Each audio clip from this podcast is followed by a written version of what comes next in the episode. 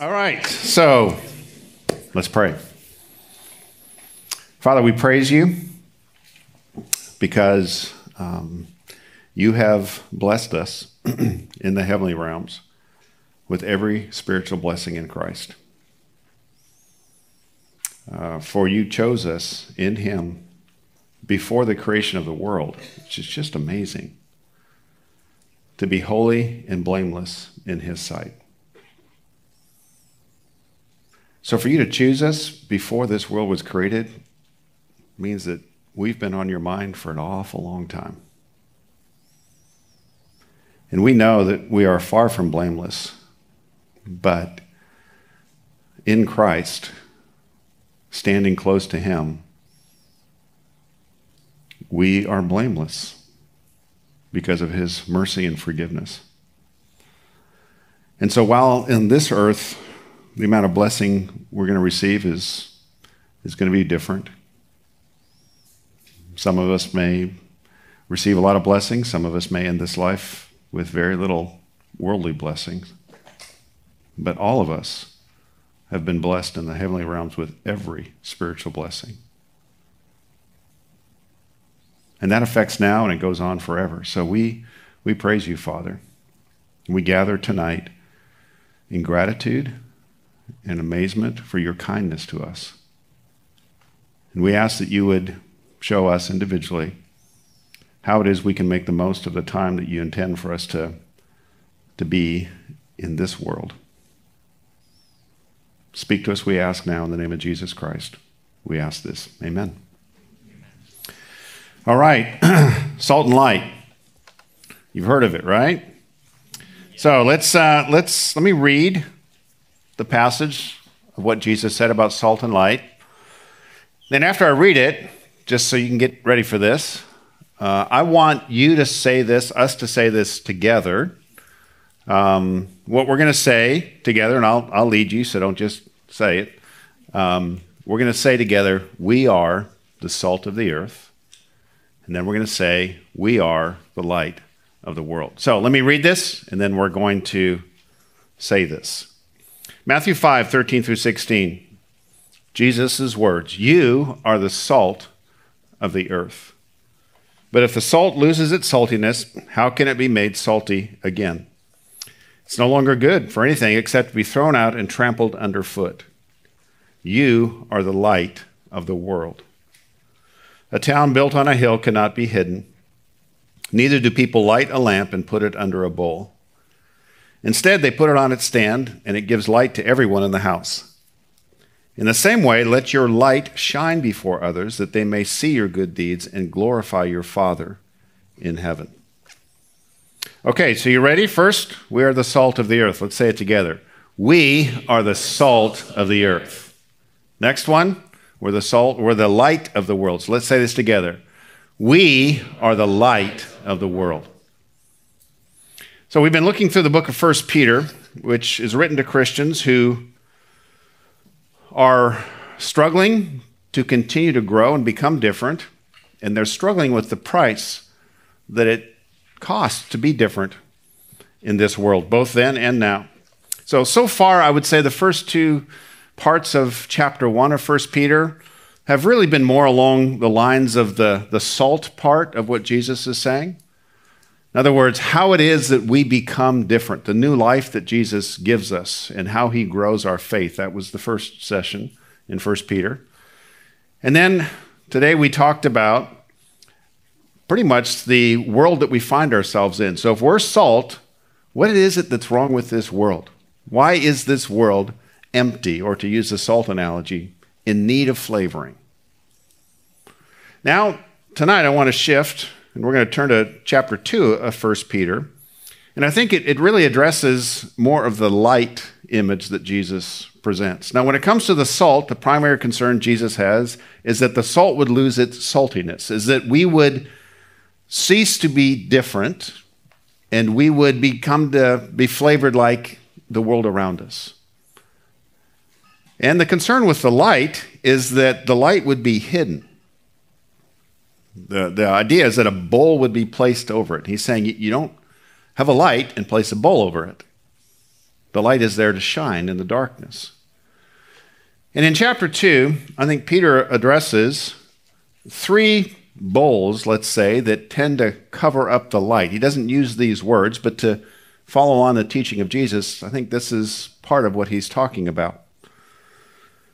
And there are three ways that we tend to hide the light of Jesus and diminish the assignment that Jesus has given us to make a difference in this world for him. Now, if you consider the people in history who really have made a difference for good, you'll notice two common themes. Number one, they were, they were different than the people around them. And number two, they paid a price to be different. It cost them. You know, people like Martin Luther, even Galileo or Martin Luther King Jr. or Mother Teresa, they made a difference in this world and they paid a real big price to be different and to make a difference. Now, we may never impact history to the degree that they have, but we can make a significant difference in the part of the world that God has placed us. But if we choose to make a difference, do not be under any illusion that you will not pay a price to be different. We have to be ready to pay that price. If you follow Jesus Christ, you are following the biggest change agent, the biggest difference maker ever to walk this earth. And like every difference maker, he was different. And he paid the price for us. Now, as his followers, we're called to follow him in the kind of change he wants to bring to this world. So, we're using the New Testament book of 1 Peter, again, to guide our understanding of how to be different in the right kind of way. We're not just talking about odd different, we're talking about the kind of different that God wants us to be. So tonight we come to the set of verses that outline, I think, the price of being different. And if we're not willing to pay this price, then the light of the gospel of Jesus is hidden. It's covered in a bowl. So, three bowls, three ways that we don't pay the price. The, the first way is isolation. This, I'll just call this the isolated Christian. Um, this individual decides to go it alone for the most part and therefore they, they rarely sacrifice for anything bigger than themselves. And the truth is, you can't make an impact in this world for Jesus by yourself. Even beyond the gospel, you pick anyone that's made an impact on this world, and you'll find that there's a bunch of names behind that one name you know. Names that you'd almost have to do research for to find out, and maybe some of the names you'd never ever know. And there are a lot of people who would like to change this world. But there are not as many people who would want to join a world changing team. Because to do that, you have to follow. And there's no glory in that. Now, as we've been talking about, the, the, the greatest world changing team in history was started by Jesus Christ 2,000 years ago. And so Peter describes this team this way 1 Peter 2, 4 through 5. So we're now in chapter 2. We're going to work through several verses in a row of 1 Peter 2. Verse 5 says, As you come to him, speaking of Jesus Christ, the living stone, rejected by men, but chosen by God and precious to him, you also, like living stones, are being built into a spiritual house. You're not doing this by yourself. To be a holy priesthood offering spiritual sacrifices acceptable to God through Jesus Christ. So let's think through this. As we come to Jesus, we discover that he is a stone, he's a rock on which we can build our lives.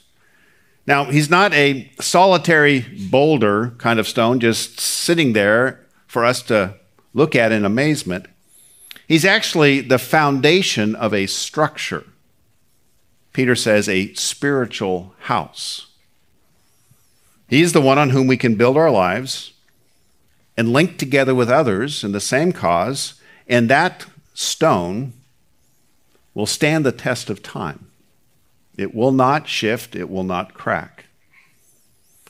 So, Jesus is not just a good man with some great ideas, he is a living stone. That's an interesting combination of words living stone. Stone refers to the the stability of the material. Jesus is a timeless foundation. We build on him, we'll never be put to shame. But he's a living stone, which means he's, he's alive and therefore able to interact with us, and we can relate to him. And so it's kind of like he's the foundation and he's the contractor. He's the, he's the one on whom we build our lives, and he's the one that we regularly consult with and who we follow in this life. He's alive and he can help us build. Now, it references the fact here that a lot of people reject Jesus as the foundation for their lives. But that doesn't change the fact that he is God's chosen foundation. And that makes him a precious gift to us. Now, you don't lay on a, a, foundation unless you intend to build something on it. So, what exactly is being built on the foundation of Jesus Christ? Well, as you read through the rest of the New Testament, you discover that it's, it's the church. This is the spiritual house. You also, like living stones, are being built into a spiritual house. So, Jesus is not just the foundation of a bunch of individual lives, He is the foundation of a lot of individual lives that are being built together, linked together into a spiritual house. Now, the Greek word in the New Testament that's used here for stone was a particular kind of stone. It was the word that was used for a building stone. And that's very significant to understand because this was not just a rock laying around on the side of the road. This was a stone that had been shaped and chiseled and cut into a particular shape for a specific purpose and placement in a construction project. That's this kind of stone. It's a building stone, not just a laying there kind of stone. And this is why when a follower of Jesus Christ decides to go it alone or to isolate themselves, all of the great potential that God has crafted in them, all of the gifts, the spiritual gifts, the abilities, the history, all of those moves, and even a continuing effort to chisel and shape them, all of that great potential is reduced because they were created and crafted by God and chosen by Him to fit together with other people. And if they don't join in and link together with other people, then they're a building stone that's now a laying there by itself kind of stone, and all the potential of what it could be a part of is diminished.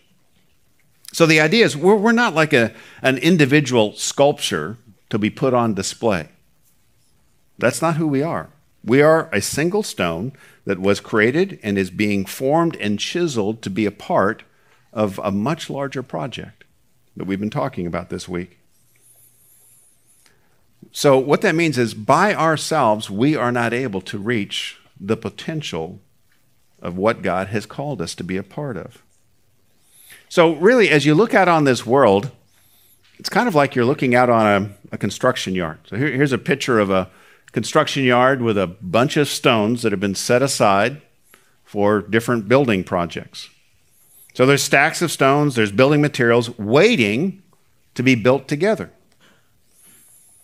And this is what the spiritual house is it's a bunch of individual lives that have left the yard and are now being built together. So, for example, this church that I lead here in Huntington Beach, it is not this structure.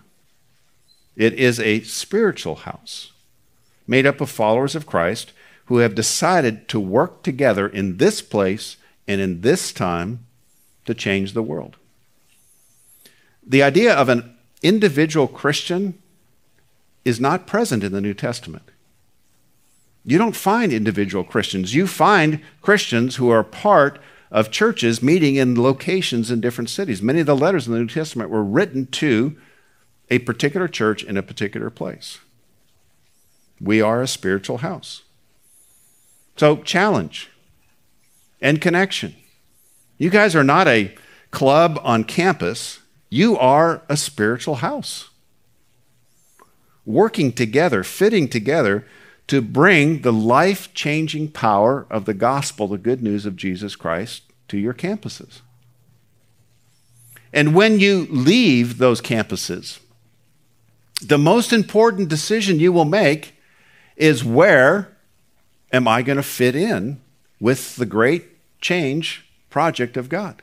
What spiritual house am I going to be a part of? Where will that be? Now, the church, this spiritual house, is a semi stable spiritual house. Let me explain what I mean by that.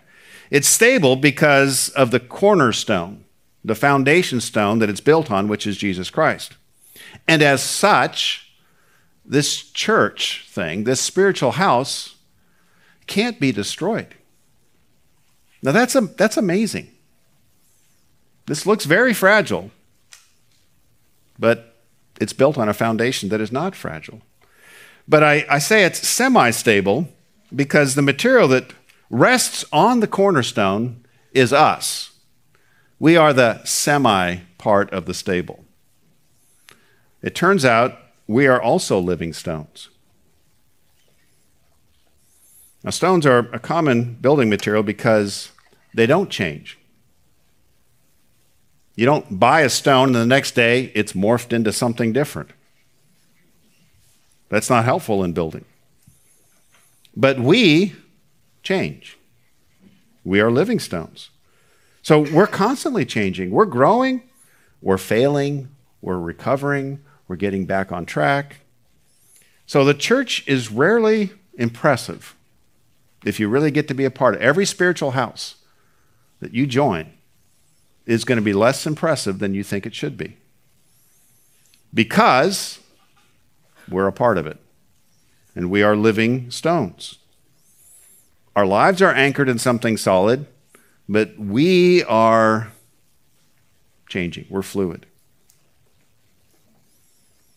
I often, when I first um, started pastoring here at Seabreeze, because I came out of a business background, and what I did in part for um, the company that I worked for, the marketing agency, was the owner was a, an entrepreneur and he just loved starting things. And so he tasked, he would come up with an idea and he would task me with a business plan. I, I would have to write a business plan. So I learned how to write business plans. I learned how to write plans that banks might finance. And I know the elements of a business plan. And so a few years after I was here, I, I got to thinking, I wonder what a business plan would look like for a church. And so I put it together in my mind. I thought, well, so we I can imagine myself sitting down with a loan officer, you know, uh, and explaining the business plan. And he would say, so what's, um, what's your market? And I'd say, well, it's pretty much everybody because the market is sinners and we're all sinners. So if it's a person and they're alive, that's our market. Okay, so what, um, what are you selling? You know, what, what's the product? Well, it's, it's the gospel, the, the, the forgiveness that Jesus Christ offers. Oh, okay. So, how, how do people buy that? Well, they don't actually buy it.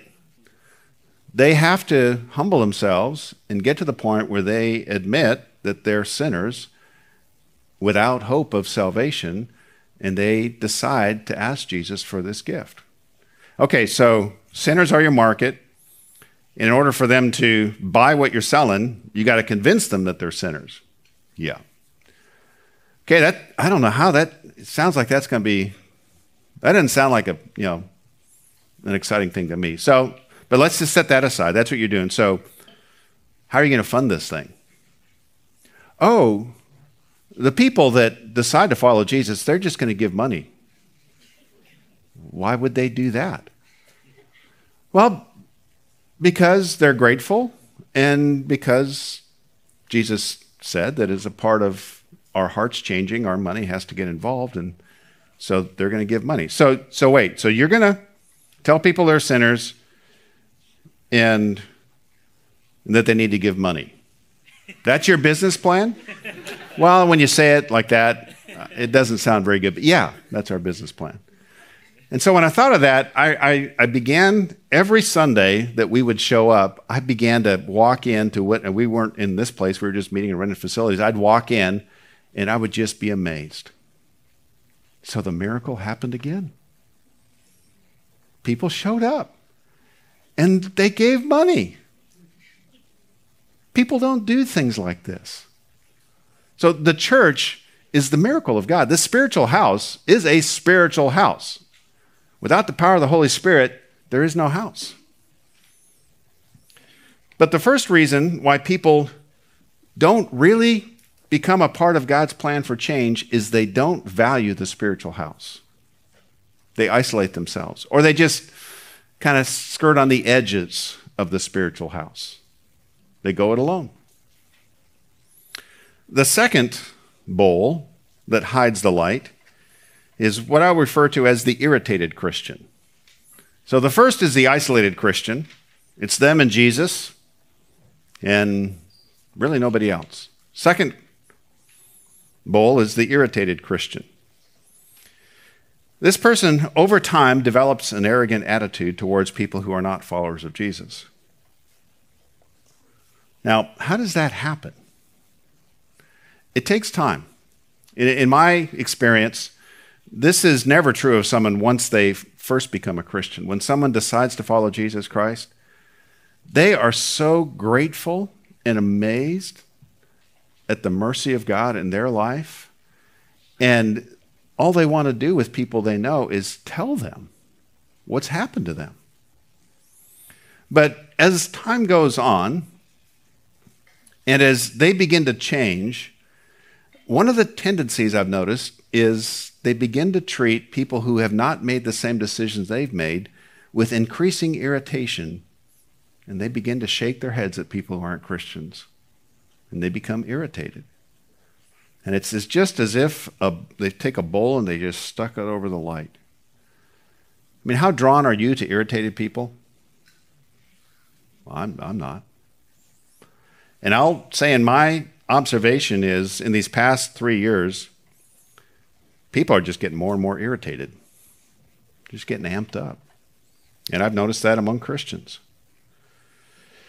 For us as a church, I've mentioned this to a few of you, we have a, a simple statement that describes one of our core values, and it's just us for them. And us is a pronoun that identifies people who are part of a group. Them is a pronoun that describes people who are not in that group. So when you decide to follow Jesus Christ, you become an us as far as the faith, the Christian faith is. You're one of us. And what that automatically means is people who have decided not to follow Jesus, they automatically become of them. And what tends to happen over time is, is you begin to get a little more irritated with them. And the natural human flow of any group is any group reinforces its belongingness by creating opposition to those who are not them. And so they become an us versus them. This is what was true of the world that Jesus walked. All of the religious leaders of the day were opposed to everyone who wasn't a Jew. And one of the things they, they just couldn't get their minds around is why did Jesus hang out with sinners? And Jesus told him it's because I'm a doctor and I've come to treat the sick. Jesus described us for them. And so that's one of our values as a church is we exist for people who aren't here yet. We don't exist for us. We sacrifice for people who aren't here yet.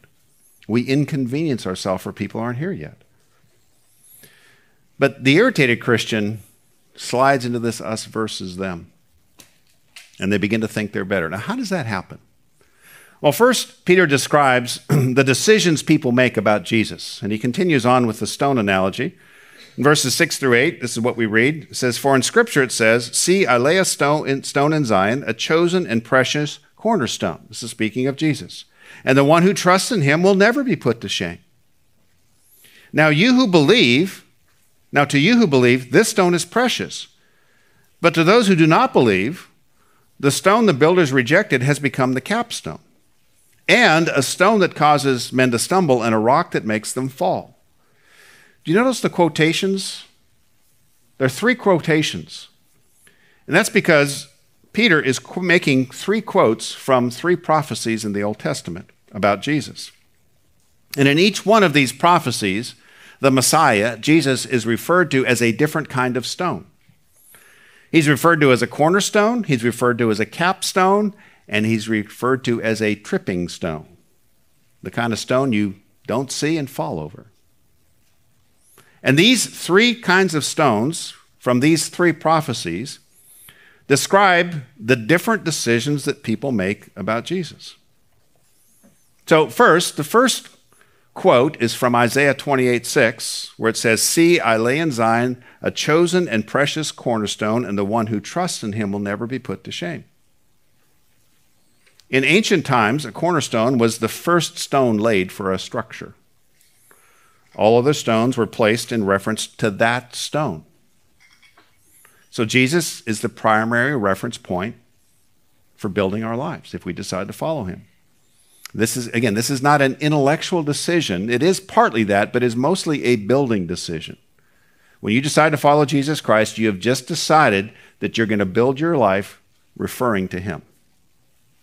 As you make your decisions, you reference Jesus Christ as the cornerstone. Everything comes off that.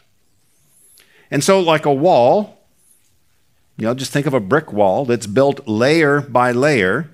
We build our lives decision by decision and year by year, and we keep checking back with Jesus.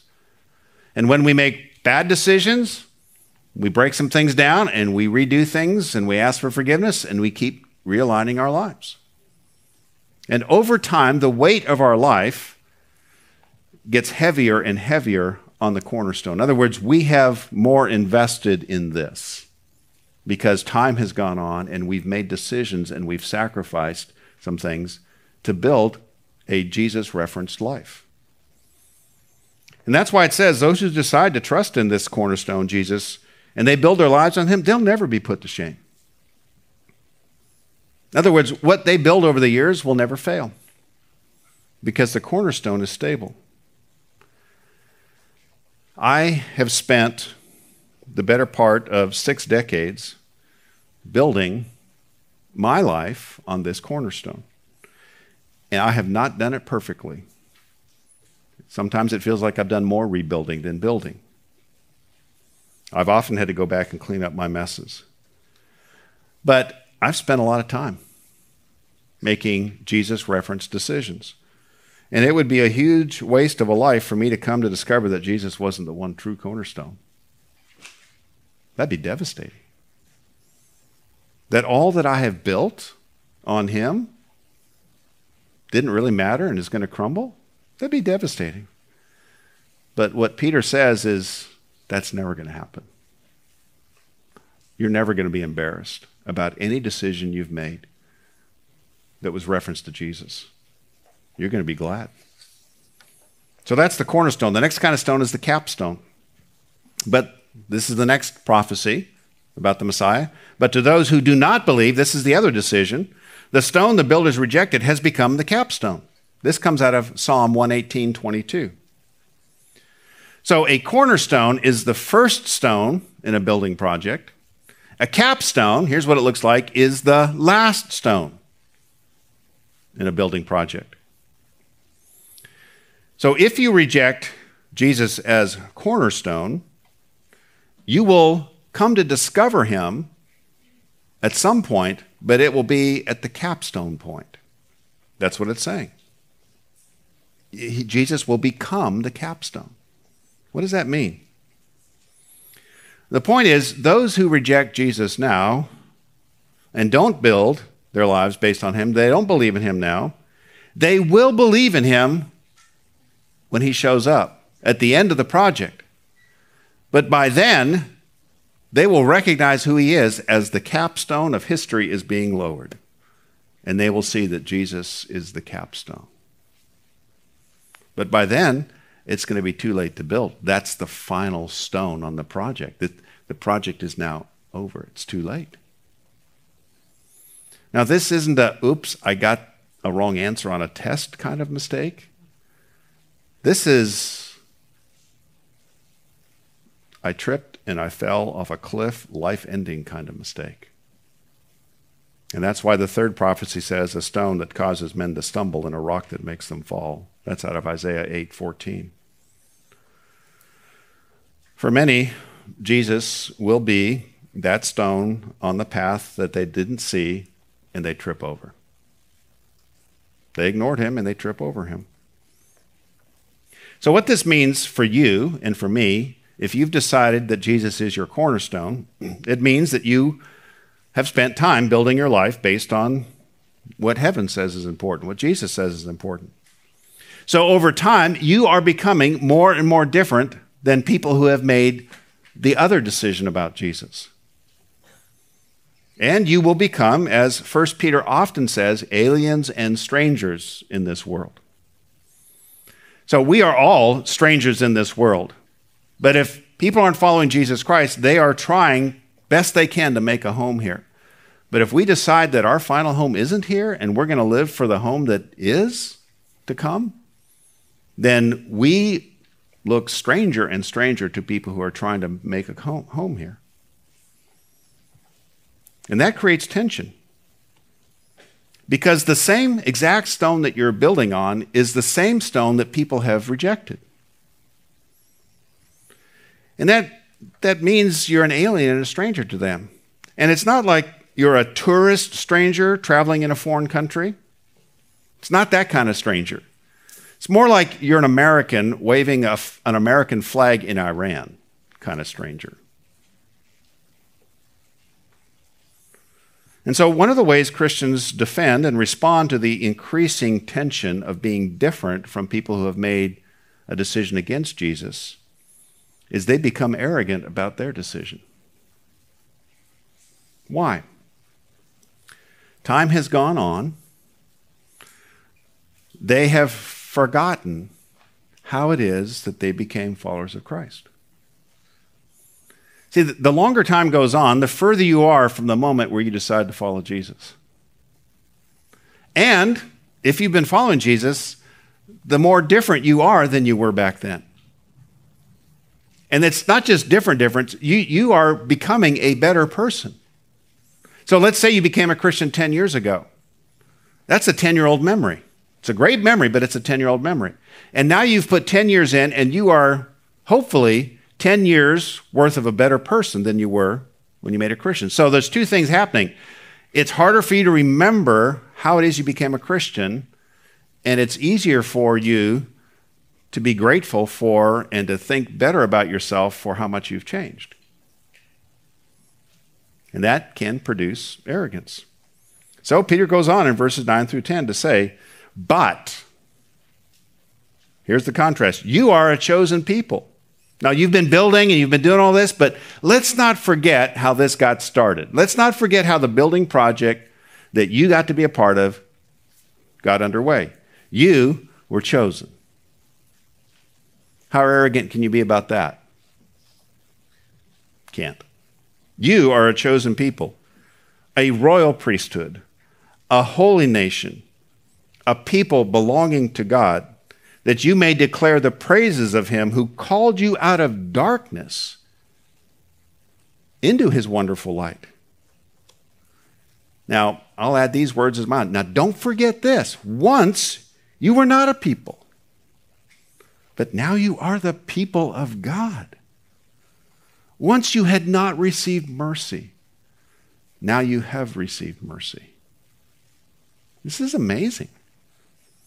Arrogance flows out of a heart that has forgotten how it's gotten to where it is.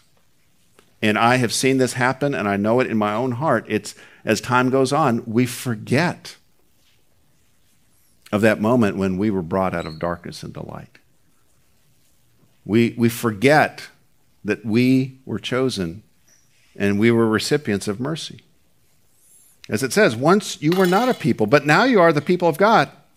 You're part of God's royal court those who represent him in this world as ambassadors, as Paul says. Why? Why do you and I get to be this? God's mercy. One day, you and I were stumbling around in the dark. Now we've stepped into the light. Actually, we didn't step into it, we were brought into it.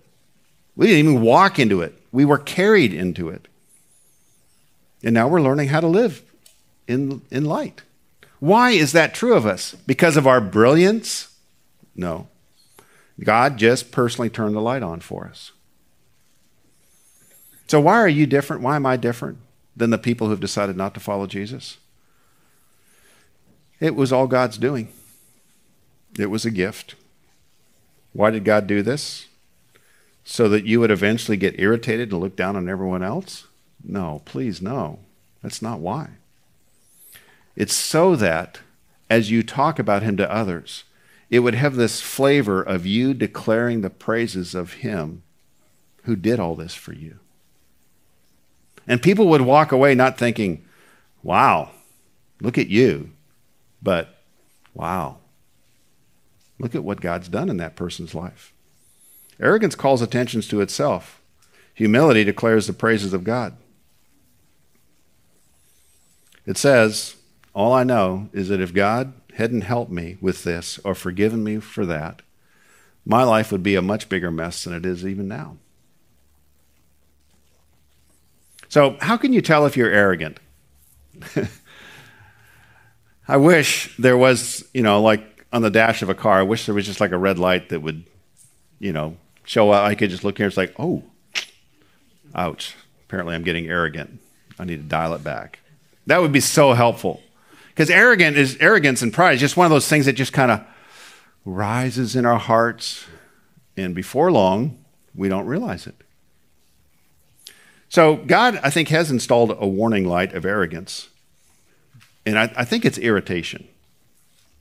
It's when you're irritated with someone, it's because you think you're the boss of them. it's because you think more of yourself than you should. So, when irritation rises in your heart, go back, maybe read through these verses, and thank God for choosing you and calling you out of the kingdom of darkness and bringing you into the kingdom of light. And then pray for the person you're irritated with. God might turn the light on in their hearts. That brings us to the, the third bowl that hides the light. That is the immature Christian. The immature Christian is unwilling to pay the price, the ongoing price to grow and become the kind of person that God uses to change this world. You, you can't post for change, you can't tweet for change because statements don't impact history, no matter how good and true they are. It's people of character that carry the Holy Spirit. They change history. We think that you need to be famous to change history. But you really need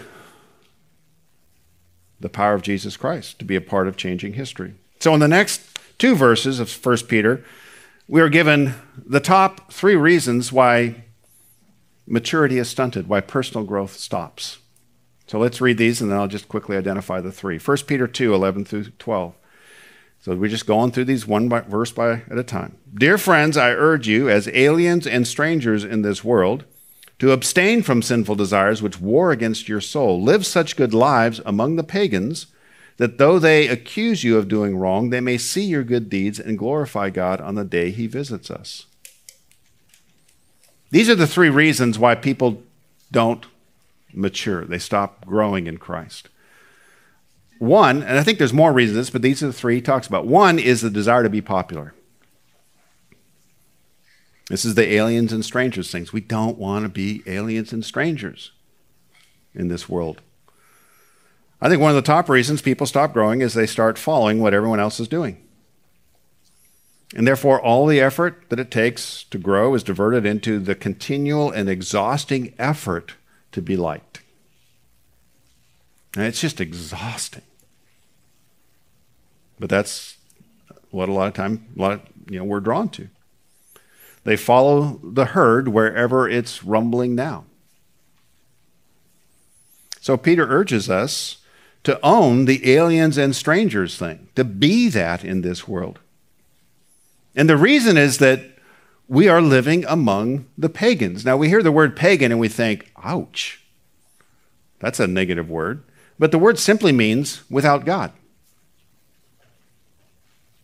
The only difference between me and this person who doesn't follow Jesus Christ is they are their own reference point.